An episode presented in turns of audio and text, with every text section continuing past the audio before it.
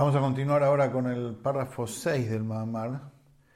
Ya nos vamos acercando al final. Estamos en la anteúltima clase de este Mahamar, en donde el Rebbe nos propone adentrarnos un poco más en el concepto del significado del pensamiento de Dios.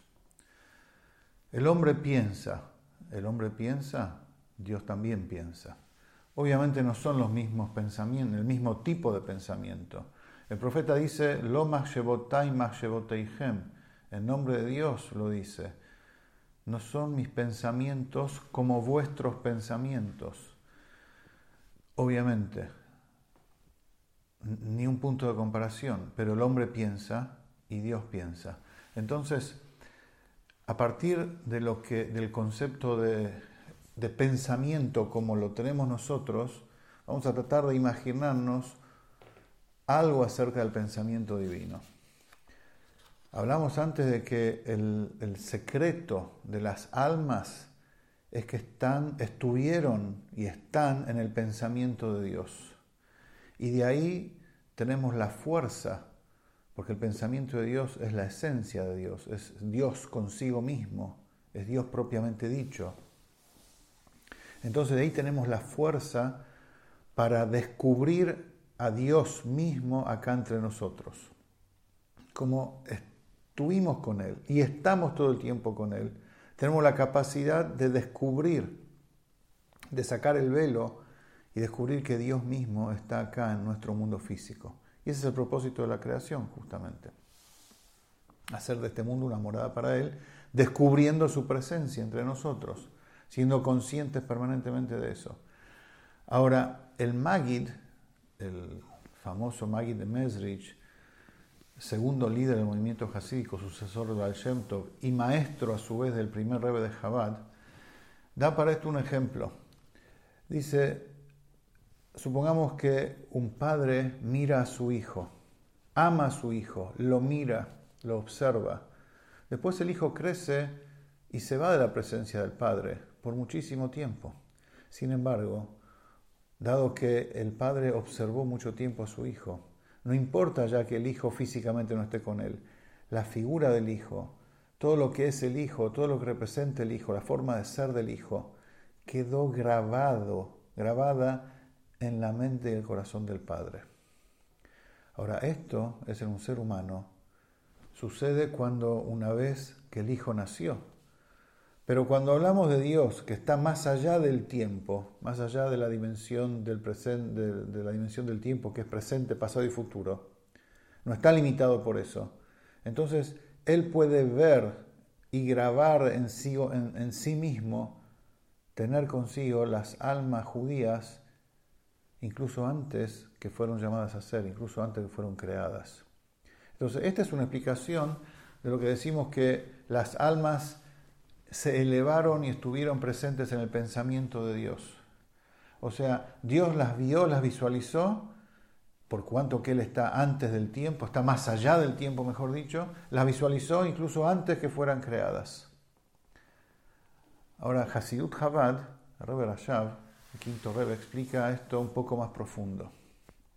Él dice así, Dios piensa hacia sí mismo y cuando se reconoce a sí mismo, él también visualiza y siente, por decirlo de alguna forma, todo lo que va a surgir de él.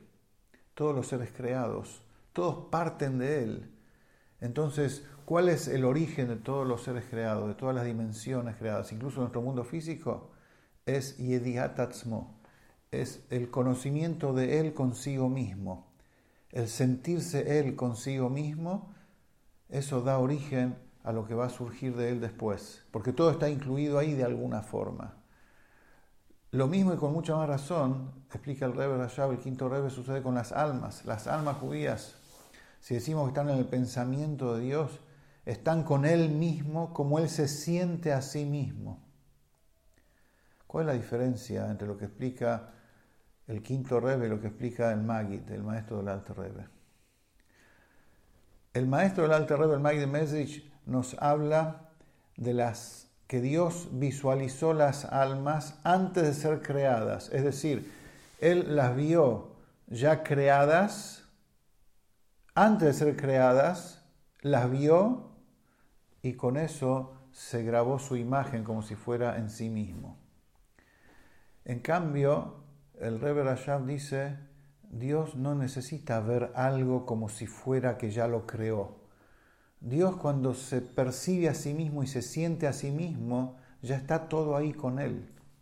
Es decir, el pensamiento de Dios, tal cual como lo describe el Magid, es el desarrollo que Dios visualizó, el desarrollo de las almas, porque no nos olvidemos lo siguiente, cuando Dios se percibe a sí mismo, y de ahí surge absolutamente todo después, o sea, del, conocimiento y del sentimiento de Dios consigo mismo, de ahí comienza el despliegue, el desarrollo gradual de toda la creación.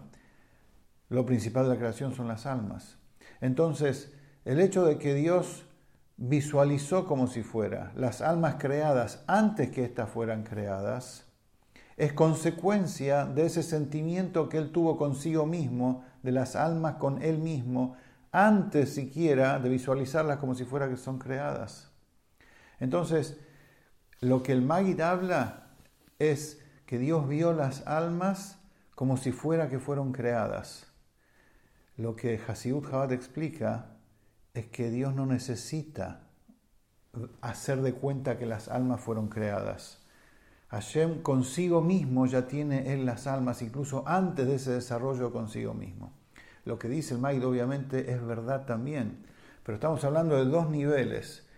El nivel de Dios consigo mismo y el nivel de Dios consigo mismo, pero visualizando un otro. Y las almas judías son de ese primer estado, de Dios consigo mismo sin que exista un otro todavía. Eso es lo que el Rebbe llave el quinto Rebbe explica. Y de ahí tienen la fuerza, la capacidad, las almas judías, para hacer de este mundo una morada para Hashem.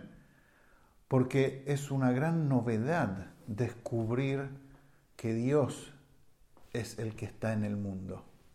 Porque la creación nuestra está hecha de manera tal que oculta su presencia hasta el máximo extremo, como, como vimos las clases pasadas, que cuál es la gran novedad del Tzimtzum, de la gran ocultación del principio de la creación, está puesta acá, el énfasis está puesto en nuestro plano físico, en donde no se percibe siquiera la presencia de Dios mismo, cosa que es algo inocultable, pero acá se ocultó. Hay que generar una novedad, hay que cambiar el código cambiar los códigos de nuestra, de nuestra existencia. Eso es, eso es dar vuelta 180 grados las cosas. ¿Quién tiene esa fuerza? Las almas judías. Porque así como Dios tiene la fuerza de hacer algo de la nada y generar algo nuevo, dado que las almas judías están enraizadas en el pensamiento de Dios, pero el pensamiento como Él está consigo mismo no como él visualiza algo que va a crear después. Por cuanto es así, entonces las almas judías también tenemos la capacidad de dar vuelta a la cosa, de generar algo totalmente nuevo, de traer la presencia de Dios propiamente dicho al mundo y que nuestra realidad no desaparezca, sino que se ensamble perfectamente con la realidad de Dios. Continuamos la próxima.